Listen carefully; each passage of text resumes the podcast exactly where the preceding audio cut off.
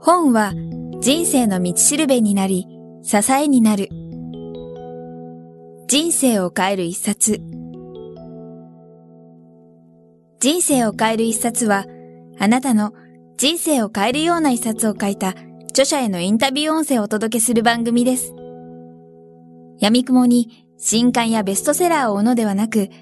元新聞記者の聞き手、早川洋平が著書への思い、人生を変えた一冊、人生のターニングポイントなどを著者から直接伺います。それでは、本日のインタビューをお聞きください。相川さんの中でも今お話伺うと、まあ、私の中ではもう心のブレとかも昔から結構なかったんじゃないかっていうふうには見えるんですけどもその当初その、まあ、ヨガのスクールを始めてどんどん大きくなっていって、えー、どちらかというとその指導をしていかなきゃいけないインストラクターとかの立場になった時に、結構うまくいかずに、まあ、悩んだり心が結構くじけそうになったこととかもあったんですか、まあそれほど大げさなことじゃないですけれどもやはりそうですね。みんなヨガをやると特別にねしっかりしてくるんですよね。だ か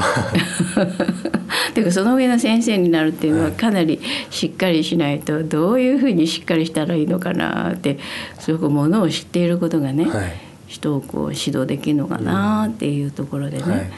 もう今更ものを知るって言ってももう年取ってるし、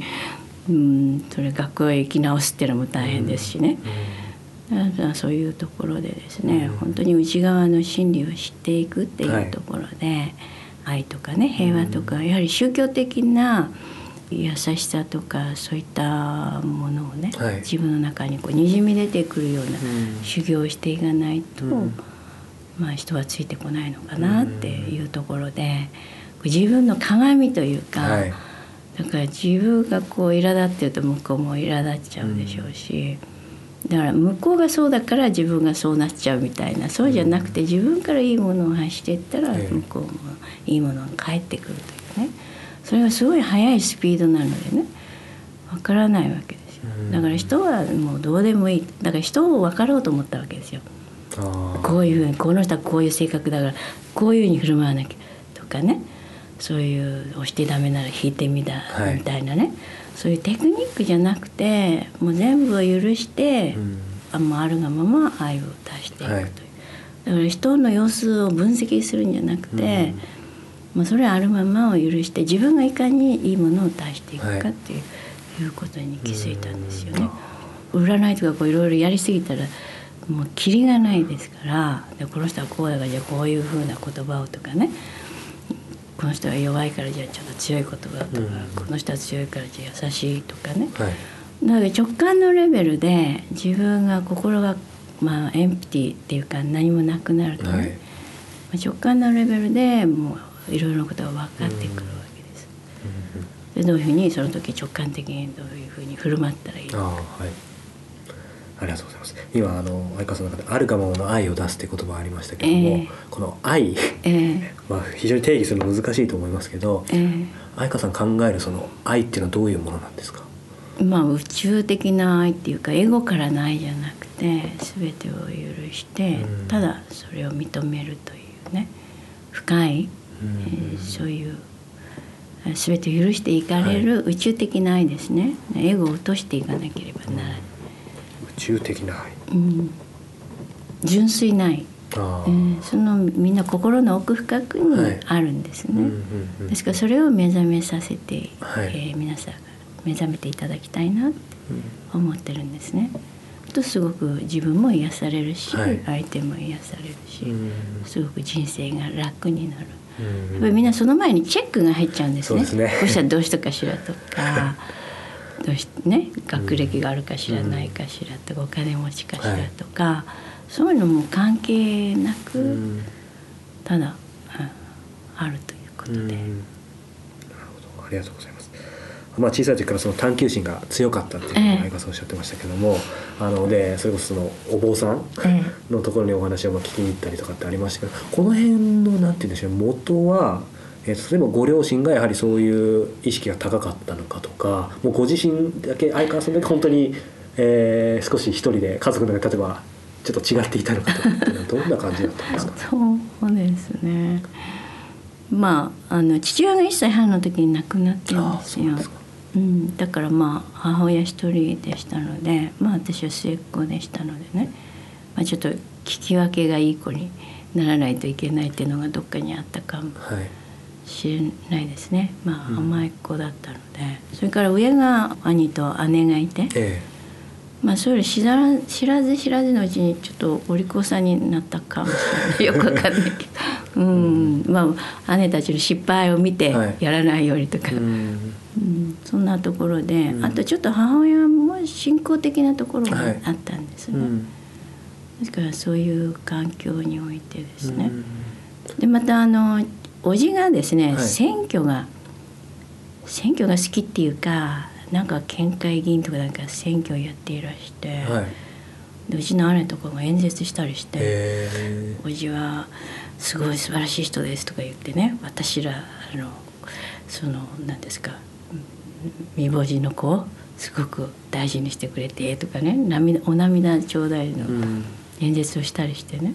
だけどその裏でなんかこの選挙ってなんかいろいろあってうるさい、大人の世界がなんとなくうるさい感じでなんでだろうなーなんて私そういうのが嫌だったんで、純粋性を求める自分がいたんですね。その時から常にいろんなことやっぱ考えてらっしゃったんですね。ありがとうございます。少しいろいろとお話を伺いしたんですけど、早速まあこの本今回フォーカスする心を空っぽにすれば夢は叶う。この本を書かれたのが2008年の11月でもう3年ほど前になると思いますけども、はい、まあ少し前なのではっきりしない部分ひょっとしてあるかもしれませんけども、この本をそもそも書こうとした理由というか特にどんな人に読んでもらいたいかこの辺りはあの愛花さんご自身にあのお聞かせいただければと思います。いやもっとあの皆様に真理への道、はい、そういった私たちの中に素晴らしいものがあるので、うん、そうした道を歩いていただきたいと思いまして、うん、まあ、私がサマディに達したというところで。はい真理を説いていくのが私の仕事かなって思いましたのでそれを分かりやすい形で、はい、まあいろいろとスピリチュアルなこうムーブメントがいっぱいあって、はい、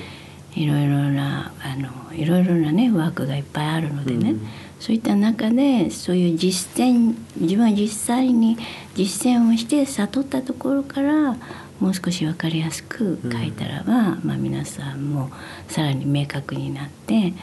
で自分をもっと大事にしてですね、うん、あそんなに素晴らしい生き方があるんだということでねまた人生に希望を持ち、はい、本当に意識を進化させていただくのにね、うん、瞑想をしたり心を浄化して、うん、カルマを清めていくっていうことでね、はい、で私たちの中のエネルギーをね、より磨いて浄化して目覚めさせて有効に使っていくということで。はいただこう人任せじゃなくて気づきを持って実践をしていっていただきたいなって思いましたので書かさせていただきました。ありがとうございます。今相川さんカルマっていう言葉出てきましたけど、えー、ひょっとしたらわからない方もいらっしゃると思うので、ね、簡単に言うとどんなことなんでしょうか？まあ今まであの積んできた心の思いとその体験した行動の体験っていうのは、はい、私たちの体と心に全部記憶として刻まれているんですね。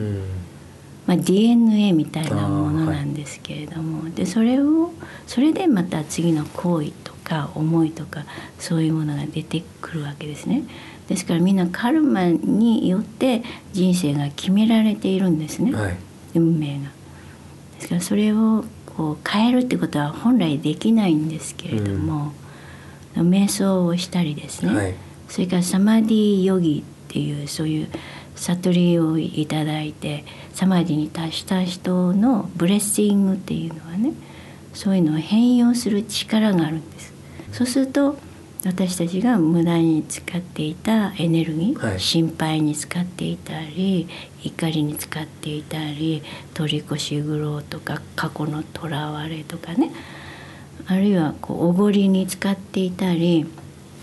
自分自分っていう変なこだわりに使っていたりね、はい、無駄に使っているんですね。はい、ですからそういうものが溶けて空っぽになって、うん、より一層エネルギーをクリエイティブな方向に使っていくことができるんですね。ですからカルマというのを浄化していく必要がありね、はい、そのために私たちは生まれてきたんです。自分を一体誰であるのかっていうのを知ってですねそして自分をもっとより一層豊かな人に成長していくためにですねあのそのために清めていく、うん、そのためにこの生をいただいたんですね、うん、ありがとうございます。先ほど、まあ、ヨガに関しては私自身もちょっと誤解してたその、まあ、体操の、うん、部分がかなり占めていたっていうそういう部分があったのがあの相川さんの、えー、お話のおかげで少し解けたんですけども一方でその瞑想に関しても一般の人は、まあ、いろんな捉え方定義あると思うんですけども、うん、その相川さんが見られてて、まあ、ちょっと誤解してるなっていう感じを受けるというかですね本来の瞑想とは、まあ、こういうものなんだよみたいな部分をですね少し簡単に教えていただけると嬉しいなと思うんですけどまあ、瞑想は本当に静かにあの静寂になって深い瞑想静寂になりですね、はい、さらに本当の自分になっていく悟りのためのものなんですね。うんはい。で仏様あの日本のね日本仏教とかすごく入ってきてますけれども、はい、その開祖である釈迦牟尼ブッダも瞑想をされたり、えー、イエス・キリストさんも瞑想をされてですね悟られたわけなんですね。ですから、まあ、そういう源流にあるヒマラヤ秘境の教えは源流にありそのメインには瞑想があるわけですね。うん、その瞑想のために、まあ、いろいろなことをね、えー、のあの8つのステップっていうのがありまして、はい、で順次に進んで心構えから体を作って、うん、意識をあのいろいろ集中させるとかコントロールさせるとか、はい、そういうことをやって最後に瞑想っていうのが起きるんです。うん、それはすごい静寂深い静寂になっていく。はい、いろいろなものが私たちの中に染みついているので、うん、静寂にならないんですよ。先ほど言ったカルマっていうのが染みついてるので。静寂にならないからそれどうやったら静寂になるか、うん、先ほどのブレッシングっていうのも静寂になったり、はい、あるいはこうあの祈る祈ることとか、はい、あるいはマントラを唱えるっていうのがあるんですね。うん、それからあの呼吸法とかクリアの秘法っていうんですけれど、はい、エネルギーをこう変えていくことによってですね、うん、ワンネスにしていき、はいそして全部こういらない汚れを溶かしてしまう、はい、そうすると静寂になる、うん、だからそのまあいろいろ方がやってるヨガマインドを強くするヨガもあるか、うん、あの瞑想、はい、マインドを強くしていく瞑想もあるんじゃないかと思うんですけれども、うん、マインドを強めていくとなかなかマインドが外れないんですね。えー、ですからマインドを外して本当に静寂にですね、はい、でさらに本当の自分になっていくと、まあ、空っぽになっていくっていうことなんですね、無心になる、はい、やっぱ心があるとすごくこう苦しくなっちゃうんです、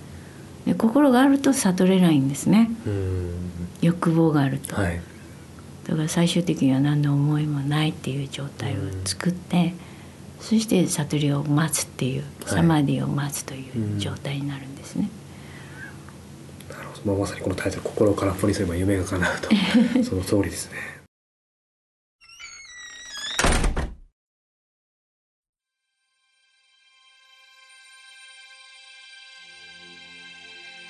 本日のインタビューはいかがでしたか？渡辺美希さんや茂木健一郎さんら、過去にお届けした100人以上の著者インタビューは、すべて人生を変える一冊のサイトより無料でダウンロードできます。もっとインタビューを楽しみたいという方は、ぜひお聞きください。サイト URL は、kiqtas.jp スラッシュ book キクタス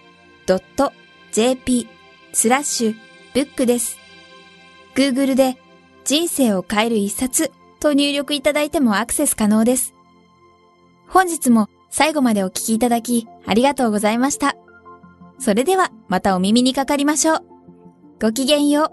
う。さようなら。この番組は、キクタスの提供、若菜はじめ、ご機嫌ワークス制作協力、宮浦清音楽、清水夏美ナレーションによりお送りいたしました。